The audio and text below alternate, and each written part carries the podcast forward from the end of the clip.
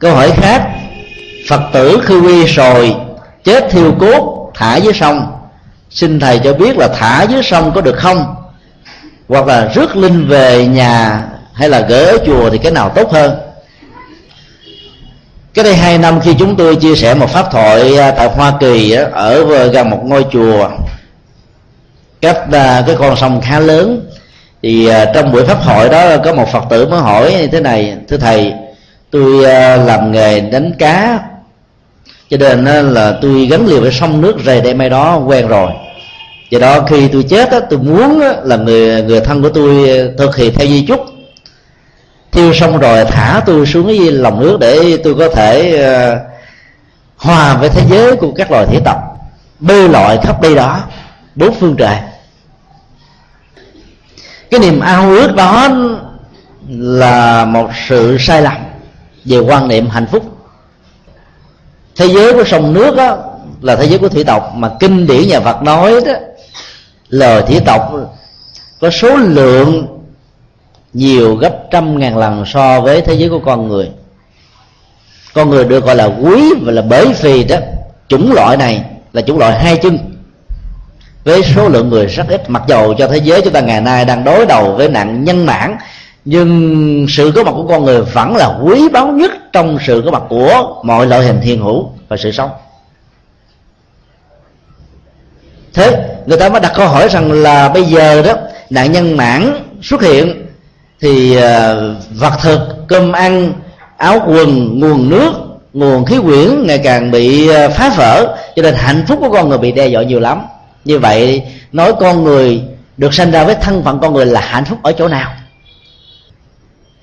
Kinh điển nhà Phật nói là thế giới của con người đó, và có sự sống con người nó nằm đầy dẫy trong vũ trụ này, hằng hà sa số thế giới, các giải ngân hà, các giải thiên hà chúng ta chưa đến được do giới hạn của khoa học. Vẫn có sự sống của con người, có những con người chết ở thế giới đó đào thai lên hành tinh của mình, cho nên nạn nhân mạng đó đó vẫn không phản ánh rằng là cái sự nghèo khó đối với con người làm cho con người không có giá trị với hình thức là một con người. Vì con người có ý thức, có lao động để thể hiện ý thức, có ngôn ngữ để truyền đạt kiến thức, để thông tư và truyền thông với nhau trong cuộc sống. Các loài động vật khác không có được. Cho nên khi chúng ta chết, chúng ta đừng bận tâm là thiêu hay chôn, thả sông hay là để trong nhà, hay là thờ ở Phật tử. Bổn phận của người chuẩn bị ra đi là làm thế nào buông xả hết mọi thứ, còn người còn lại đó đối xử chúng ta như thế nào đừng bận tâm.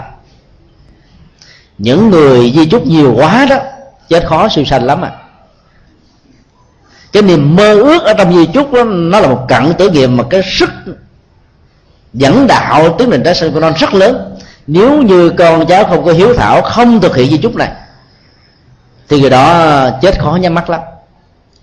Hoặc là khi nhìn thấy con cháu tới đốt nhang vái lại trước cái quan tài đó thì cái hồn nó bị xì, mở ra thì trong đó hiện tượng bị ọc máu. Khoa học chưa lý giải được, nhưng cái đó là những cái có thật. Vì đạo Phật nói là có nhiều người cố chấp đó, khi chết rồi chưa được tái sanh, cho nên họ cứ lẳng quẩn ở cái thi thể này và họ cảm nhận được, cho nên họ tác động đến và làm cho có những cái phản ứng vật lý cho chúng ta biết rằng là họ đang không hài lòng với một người nào đó. Thay vì chúng ta làm di chúc thì hãy cắt đặt căn phân rõ ràng, ai thừa kế gì, đứa con nào được phần nào, chúng ta sắp đặt khi chúng ta đang còn sống. Còn để di chúc đó, mà người mà có xúc cảm quá mạnh, chấp trước quá nhiều, mà nhất là có thái độ độc đoán muốn tất cả mọi người phải theo mình đó, khi di chúc đó không thực hiện thì người này bị khổ đau. Sự khổ đau đó làm cho họ khó có tái sanh.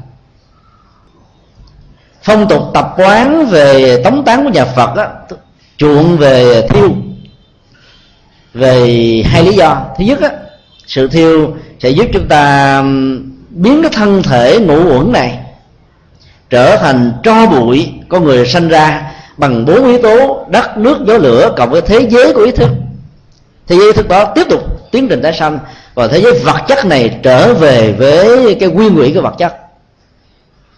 Nên sự thiêu đốt sẽ làm cho các hương hồn nó giàu có tiếc nuối cái thân phận này vẫn không có cơ hội để bám víu vào, nhờ đó không bị vướng lụy. Cái công nghệ tẩm liệu phương Tây ngày nay người ta làm make up, tức là trang điểm cho người quá cố đẹp lắm, nhất là phụ nữ. Nhiều khi sống mà chưa chắc là đã đẹp, mà vừa nằm xuống một cái có tiền chừng 5-7 ngàn đô thôi cho make up, bơm phồng mặt lên, đánh son phấn một cái loại mà nó có thể giữ lâu năm. Hương Linh mới nhìn đã trội, tôi không ngờ là tôi đẹp như thế này đó hả, cho nên không thèm ta đi. Nên chấp trước đó là sự có thật. Do đó nhà Phật đã chọn cái phương pháp mà thiêu để cho hương linh không có chỗ bám víu. Ý nghĩa thứ hai là sự thiêu đó nó còn giúp cho chúng ta tránh được những tình trạng ô nhiễm ở dưới lòng đất nếu chúng ta chôn, ảnh hưởng đến các mạch nước ngầm. Ngoài ra Đạo Phật cũng không hề khuyến tấn chúng ta chọn điểu tán, tức là treo cái thi thể của một người quá cố ở trong một cái loại rừng hoang, nơi đó có rất nhiều loại kênh tới ăn thịt. Họ nghĩ rằng bố thí cho các loài thú vật ăn thịt này sẽ làm cho người mất đó có được phước báo, cái thân thể vô dụng này vẫn làm được một cái gì đó.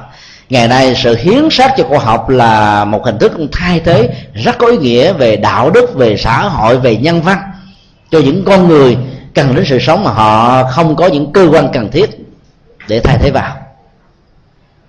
Cho nên nếu không chọn con đường thiêu đó thì người Phật tử có thể phát nguyện hiến xác cho khoa học, với điều kiện người đó là người dứt khoát về tính tình. Còn những người dễ dàng thay đổi quan điểm khi thế này lúc thế nọ, tới đây thì người ta nói thì cảm thấy đúng, qua chỗ khác người ta nói cũng thấy không sai, thì những người như vậy là đừng nên hiến xác khoa học, vì cái sự hoang mang và thiếu lập trường này sẽ làm cho họ dễ dàng rơi vào trạng thái nuối tiếc.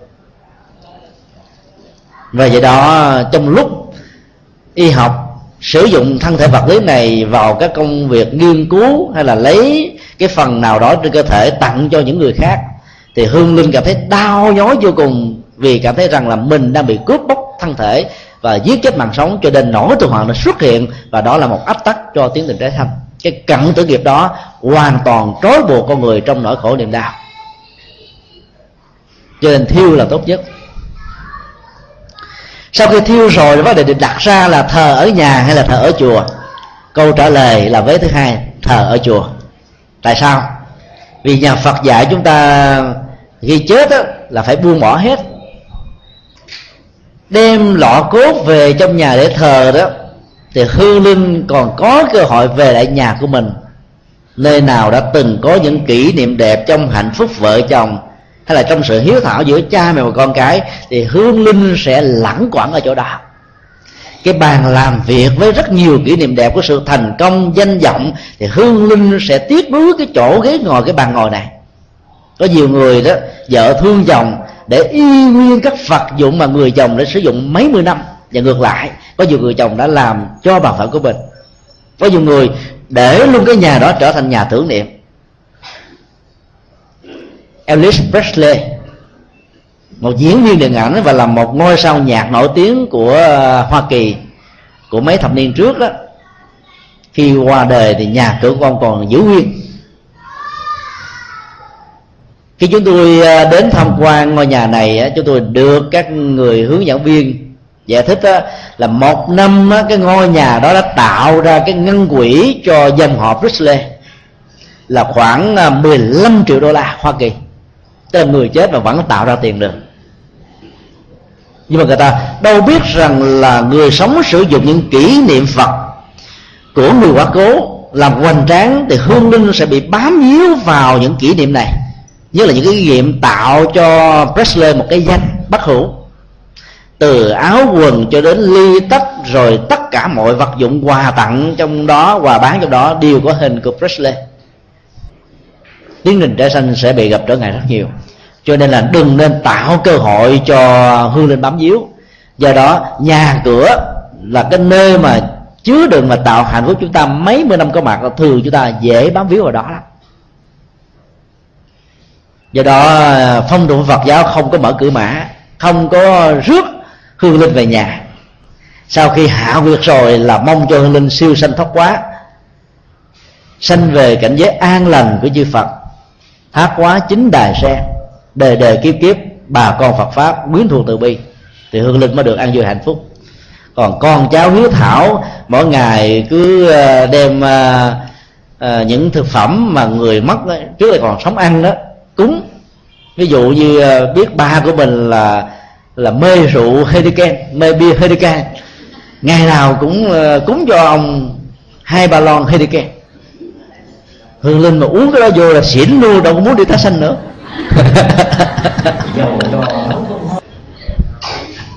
Do đó thương hương linh thì đừng bao giờ cúng quải cho hương linh. Nếu có cúng là cúng một thời kinh, cúng trì siêu, cúng dỗ, là mong cho hương linh, hỗ trợ hương linh một tiến trình tái sanh. Do đó việc thờ ở nhà có thể tạo ra sự áp tắc cho tái sanh. Còn việc thờ ở chùa, nếu hương linh đó bị bám víu, bị chấp trước chúng ta đi được đó, thì hàng ngày nghe 5-6 thời kinh, mà trong thời kinh nào của chùa cũng có những nguyên lý sống chết là một quy luật. Hãy buông bỏ nó, đừng đồng hóa thân thể này là tôi, đừng đồng hóa tôi là thân thể vật lý, thì hương linh mới có thể siêu sanh thoát hóa được.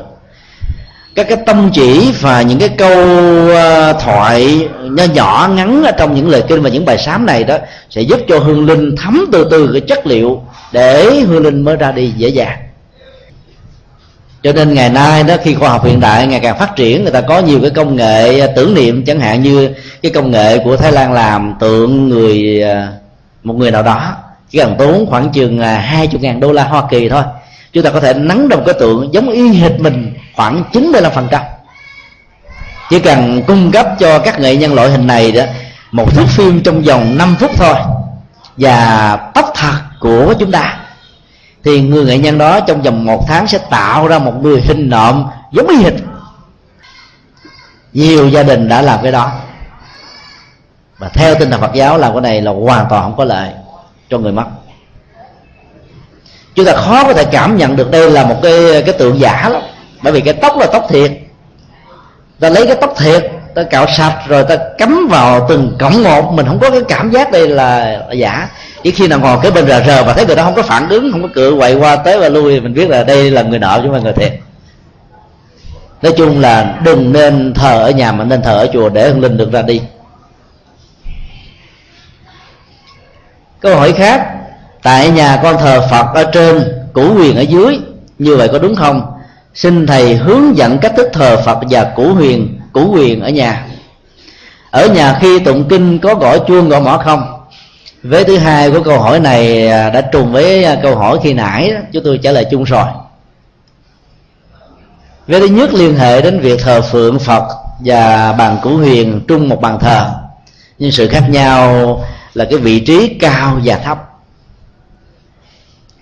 Nếu ngôi nhà không quá chật chội đó, chúng tôi khuyên quý vị là nên có một bàn thờ độc lập, dầu nhỏ nhưng trang nghiêm, thoáng đẹp, để khi chúng ta đi ra đi vào đó có thể nhìn thấy hàng ngày hàng giờ, để trỗi lên cái lòng tôn kính và ngưỡng vọng Ngài, phước báo gia tăng, giống như chúng ta đang đảnh lễ Phật ở trên chùa Ấn Quang vậy. Việc thờ phượng Phật ở nhà là để tạo một cơ hội cho chúng ta quán tưởng Ngài. Thay vì mỗi ngày đến chùa tụng kinh, có nhiều người bận rộn quá, cho nên mỗi tháng đến chùa một lần vào những cái ngày thọ bát như thế này. Thì việc gặp một ảnh Phật ở trong nhà là để quán tưởng, thì sự quán tưởng sẽ tạo ra một giá trị tu tập và hành trì tương đương như là chúng ta đang có mặt ở trong một ngôi chánh điện của một ngôi chùa nào đó. Cho nên ý nghĩa của sự thờ phượng không phải là để cho Phật phù hộ cho mình. Dĩ nhiên khi chúng ta làm phước báo, chúng ta sẽ đưa các ngài phù hộ. Vấn đề ở chỗ là chúng ta có cơ hội kính ngưỡng để thực hành theo những gì Ngài để lại cho cuộc đời.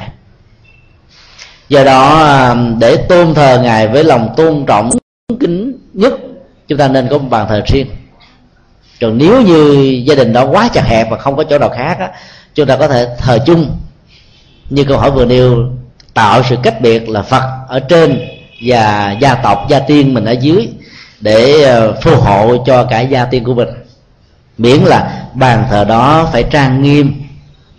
Khi đối diện trước á, lòng tôn kính chúng ta có thể trỗi dậy. Còn nếu như trong nhà nó không có được sự trang nghiêm mà chúng ta cũng không hề thể hiện sự tôn kính gì đối với tượng Phật đó, thì đừng nên để quá nhiều, thờ quá nhiều, nó mất đi ý nghĩa. Chứ thờ một thôi là có thể đủ. Câu hỏi khác: Phật tử tại gia tụng kinh gì tại nhà là phù hợp nhất? Khó có thể giới thiệu một bài kinh được gọi là thích hợp nhất cho người Phật tử tại gia nếu chưa biết cá tánh, sở trường, nghề nghiệp và pháp môn hành trì của người Phật tử đó là gì. Nhìn chung đó, chúng ta nên có một cái nhìn thoáng ở chỗ là kinh điển Đức Phật dạy suốt 49 năm rất đa dạng và phong phú. Một bài kinh có một chức năng như là một chìa khóa để mở cửa nỗi khổ niềm đau, để phóng thích nó ra bên ngoài, giúp cho mình có được an vui và hạnh phúc. Cho nên tụng trì nhiều bài kinh chừng nào đó thì chúng ta có cơ hội tiếp xúc và sống với hạnh phúc nhiều chừng đó. Vì mỗi một kinh là một giải pháp, và thậm chí có nhiều bài kinh đó, trong đó có 5-7 giải pháp cho 5-7 vấn nạn và khổ đau khác nhau. Khi chúng ta có thói quen tụng các bài kinh và chọn lọc các bài kinh theo tông chỉ pháp môn hành trì, chẳng hạn như ai là hành giả của Tịnh Độ Tông thì chọn quyển kinh A Di Đà hoặc là Quán Vô Lượng Thọ. Ai là hành giả của Thiền Tông thì có thói quen tụng Bát Nhã Tâm Kinh, hay là tụng một câu công án, một câu thoại đọc. Ai là hành giả của Mật Tông có thể chọn những bài kinh về thần chú, hay là những đại bi, thập chú, vân vân. Thì lúc đó chúng ta sẽ đánh mất đi cơ hội, không có dịp để đọc được hết tất cả những bài kinh rất đa dạng và phong phú về vô lượng vô số các pháp môn khác nhau. Cho nên ở các chùa đó thì có những bài kinh nhất định được chọn lọc tùy theo tông chỉ hành trì của chùa. Thì khi đến chùa chúng ta đã có dịp thọ trì các bài kinh đó rồi, còn ở nhà đó thì quý vị nên thoáng mở chút xíu, nên tìm những nghi thức có nhiều bài kinh. Mỗi một bài kinh đó được xem như là một loại hình thực phẩm tâm linh cần thiết lắm. Ăn vào các loại thực phẩm này, chúng ta sẽ cảm thấy hạnh phúc của mình nó nở ra, an vui hạnh được tràn đầy, nỗi đau sẽ rơi rụng. Chúng tôi có biên tập một bản kinh tạm gọi là kinh tụng hàng ngày, tuyển tập 49 bài kinh căn bản. Trong đó quý vị sẽ thấy Đức Phật dạy về nghệ thuật tạo ra hạnh phúc giữa vợ chồng, hạnh phúc gia đình nói chung, rồi các phương pháp làm thế nào để đóng góp cho xã hội, tề gia trị quốc, bình thiên hạ, những cách thức ứng xử giao tế trong cộng đồng, các cách thức làm thế nào để cho nghề nghiệp, sự nghiệp, nền kinh tế ngày càng vững mạnh, ngày càng giàu, để có cơ hội làm việc thiện, những phương pháp hành thiền để chuyển hóa nỗi khổ niềm đau, các pháp môn quán tự để giúp cho mình khống chế những điều bất hạnh. Mỗi một bài kinh là một pháp môn hành trì. Nếu quý vị thích những bản kinh đó, quý vị có thể nhận các quyển ăn tống để đọc thêm ở nhà. Mỗi ngày đọc một bài kinh khác nhau, chúng ta sẽ thấy Đức Phật dạy rất phong phú, rất sâu sắc. Rồi nếu như hành giả nào chuyên tâm nhất ý, mượn kinh như là một phương tiện để giúp cho mình đạt được trạng thái nhất tâm bất loạn, là chánh niệm tỉnh thức, thì lúc đó bài kinh nào thì giá trị cũng giống như nhau, là bởi vì nó sẽ giúp chúng ta nhiếp tâm, không bị loạn tưởng nữa. Vì đó giá trị của một bài kinh đó, cao hay thấp không nằm ở nội dung bài kinh đó, mà nằm ở chỗ nó có thích ứng với căn tánh của mình hay không. Chính vì thế mà quý Phật tử đừng bao giờ có những phân biệt niệm cho rằng là đây là kinh cao, đây là kinh thấp, đây là kinh dành cho người mới vào chùa, đây là những kinh dành cho những người căn cơ cao thượng. Mà xem các bài kinh đều có những giá trị hỗ trợ giúp cho chúng ta đạt được an vui và hạnh phúc. Thưa Thầy, làm thế nào để diệt trừ được những ưu tư và phiền não ở trong lòng mình. Nỗ lực diệt trừ những ưu tư và phiền não thiếu phương pháp thì sự nỗ lực đó trở thành một cưỡng lực. Bản chất của cưỡng lực là một lòng sân. Ví dụ như có người rất thích thọ bắt quan trai, đến những ngày thọ bắt quan trai đến chùa thọ giới nhưng lại có cái bệnh là buồn ngủ, ngủ gục. Đến giờ kinh á, người ta tụng thì mình cứ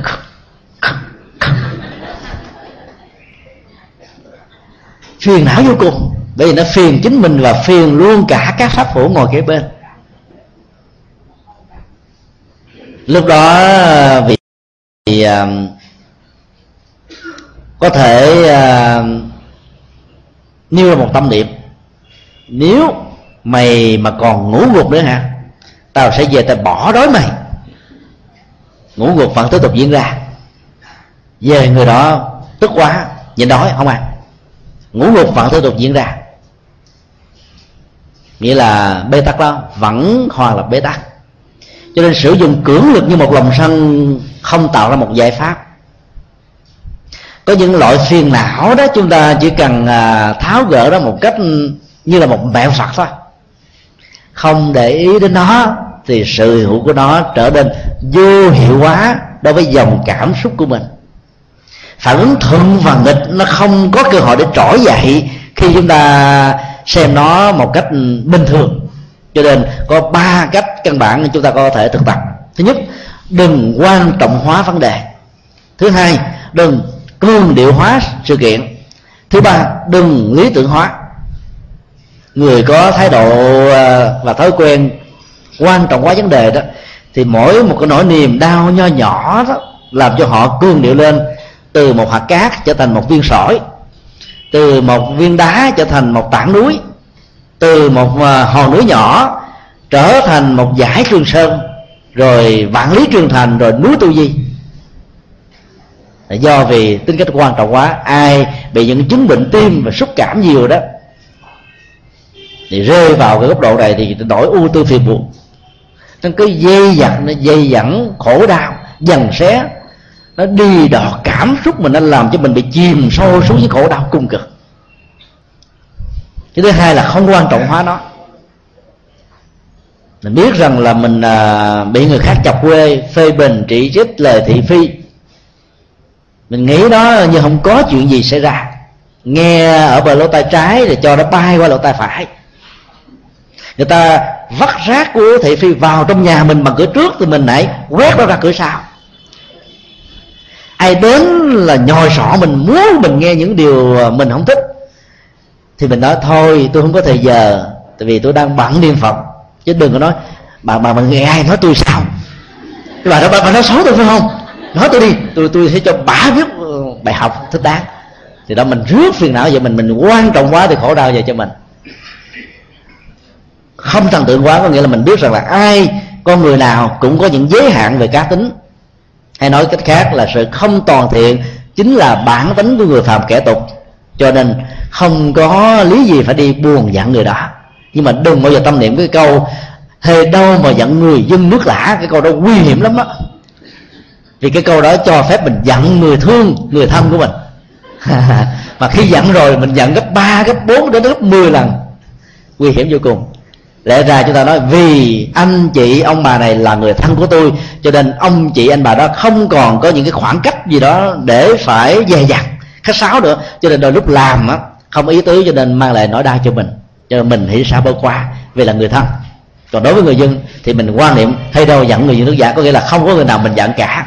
Vì mình biết rằng là sự giới hạn tâm tính là giới hạn của phàm phu, cho nên không thần tượng hóa con người.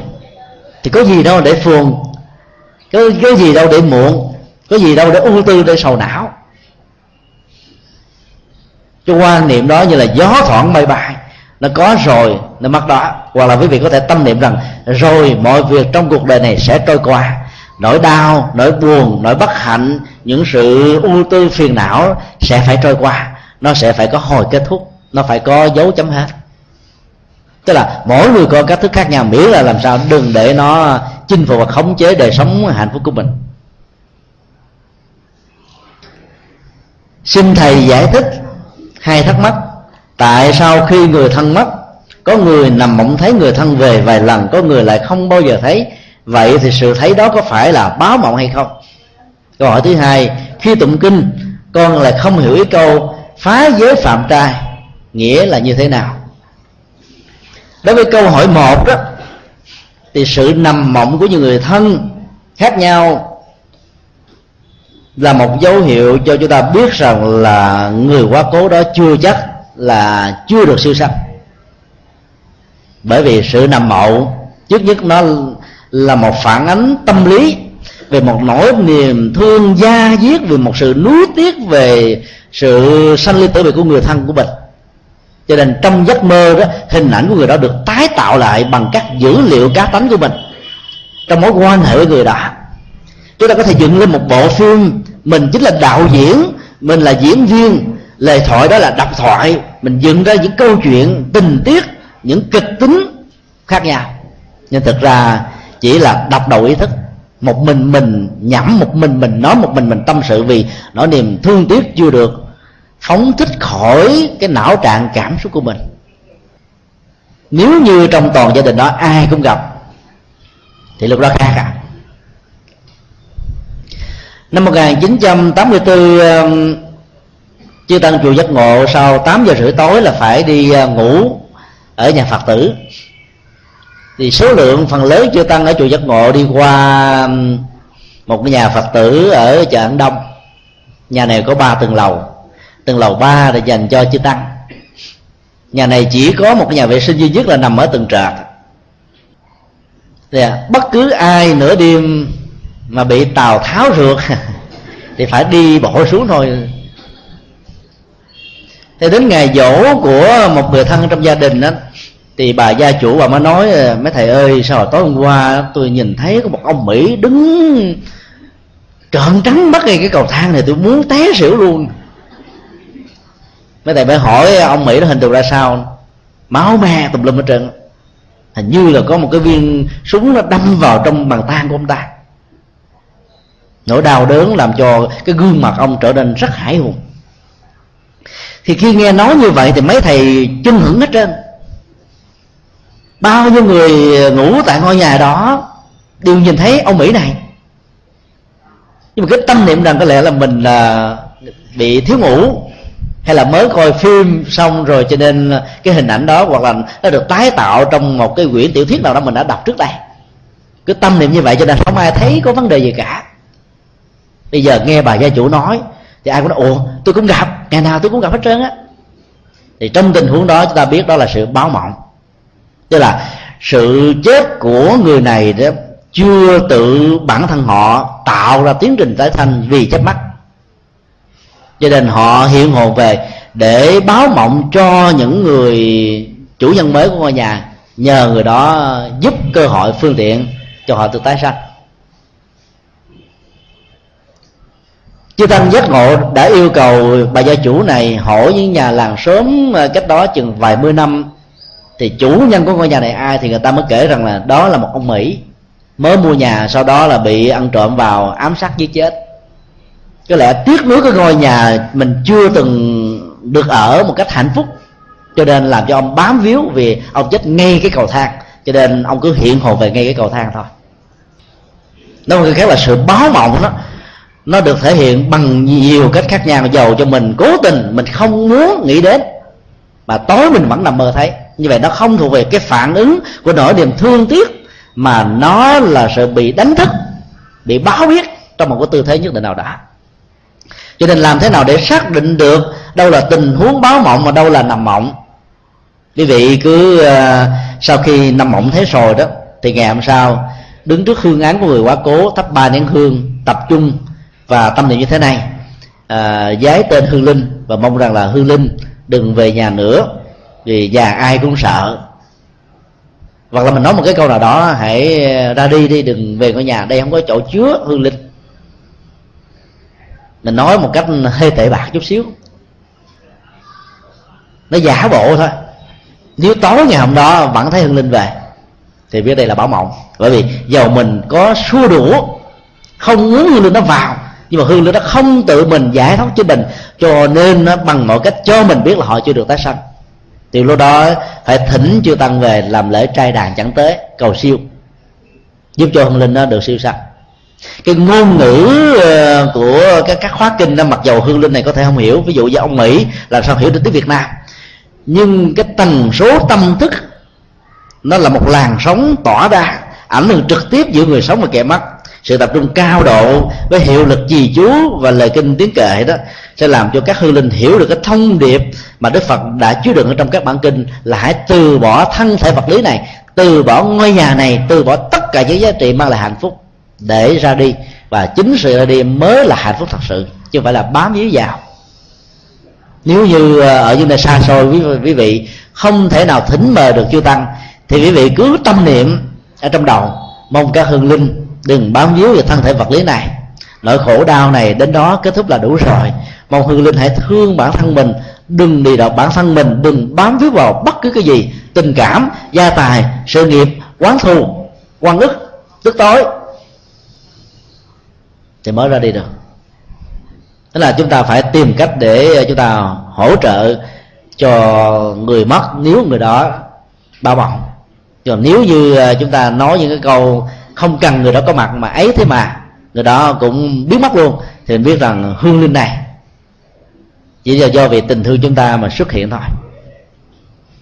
Còn cái câu mà phá giới phạm trai đó, đỡ câu nói về sự không giữ đủ đời sống đạo đức. Phạm trai có nghĩa là mình bỏ đi cái đạo đức ăn chay trường, hay là ăn chay với lòng từ bi. Nó làm cho cái giá trị phước báo của con người hành trì nó bị giảm đi nhiều lắm. Đối với một vị hành giả xuất gia đó, thì sự phá giới phạm trai đó đi ngược lại đời sống đạo đức, làm cho người này ngày càng giảm sút đi, giá trị lệ lạc của bản thân và cho người khác bị mất. Còn đối với người Phật tử tại gia đó, thì phá giới đó chính là sự giết người, rồi ăn cắp, hay là ngoại tình, uống rượu các chất độc tố có thể gây sai, hoặc là nói những ngôn ngữ đó gây hận thù, chia rẽ, mất đoàn kết, trù dập, quyền rủa, chửi bới, nói tục, hù dọa, thì tất cả cái này đều được gọi là phá giới cả. Còn đối với quý Phật tử thọ bắt quan trai đó, thì cái ngày tiếp nhận giới pháp á, về mà còn sống đời sống với vợ hoặc là chồng đó, thì vẫn được xem là phạm giới. Thì ngày đó quý vị phải là một người tu sĩ. Cho nên khi thọ giới bắt quan trai là chúng ta có cơ hội trở thành người xuất gia một ngày.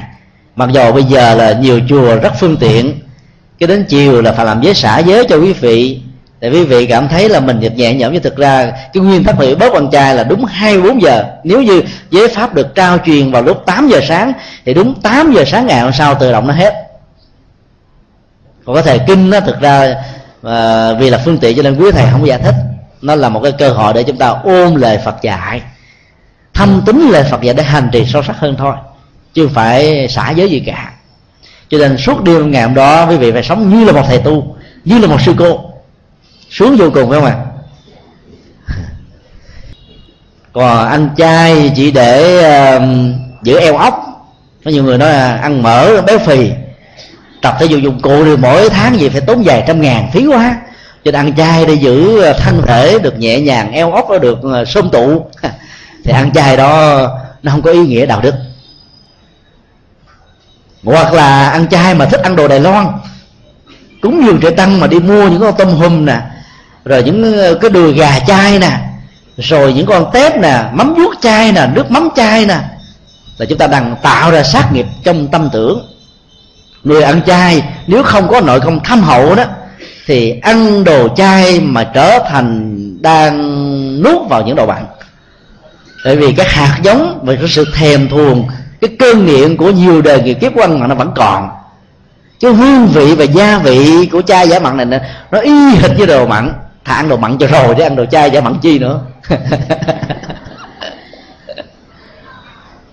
Cho nên trong tình huống đó vẫn được gọi là phạm trai. Đó là chưa nói đến góc độ y học á, ăn đồ chay nhã mặn bệnh tật nhiều lắm, bởi vì quá chắc không. Mắm vuốt chai ăn vô y hệt như là mấy con vuốt con tép, nước mắm chai y hệt như là nước mắm cá thu. Người ăn không quen nghe cái mùi không là muốn ói rồi. Nên là cái công nghệ thực phẩm chay Đài Loan làm hư tâm tánh và lòng từ bi của những người ăn chay trong truyền thống của Phật giáo Việt Nam. Nếu quý vị mạnh dạn không hưởng ứng cho các loại thực phẩm chay giả mặn đó, thì phước báo lớn lắm đó. Là bởi vì chúng ta không gieo những cái nghiệp sát trong tâm tưởng.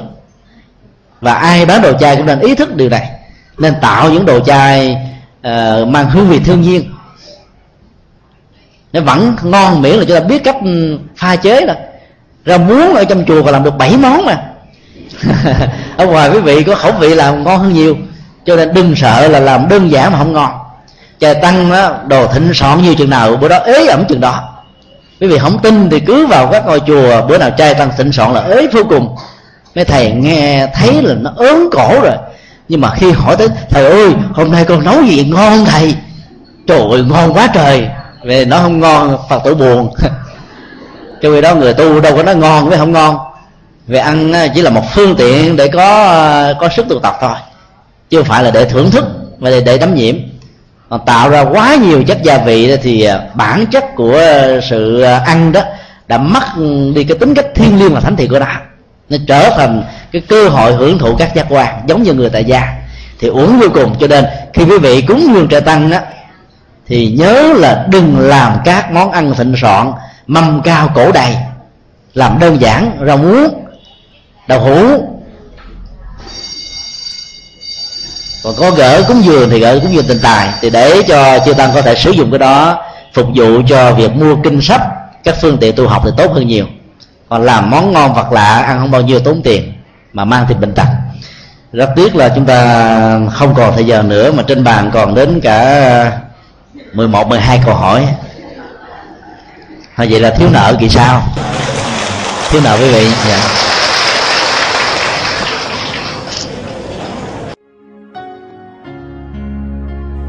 Pháp Âm Đạo Phật ngày nay xin khép lại nơi đây.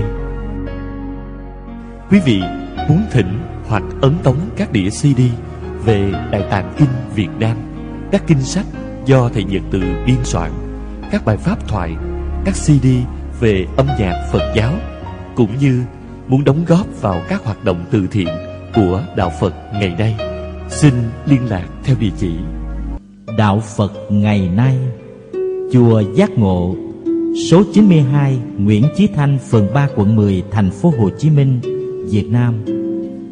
Điện thoại số 08 830 9570, 0908 153 160. Email Thích Nhật Từ @yahoo.com hoặc Buddhism Today inc@yahoo.com. Website http://buddhismtodayinfo@yahoo.com, http://tủ sách phật học.com.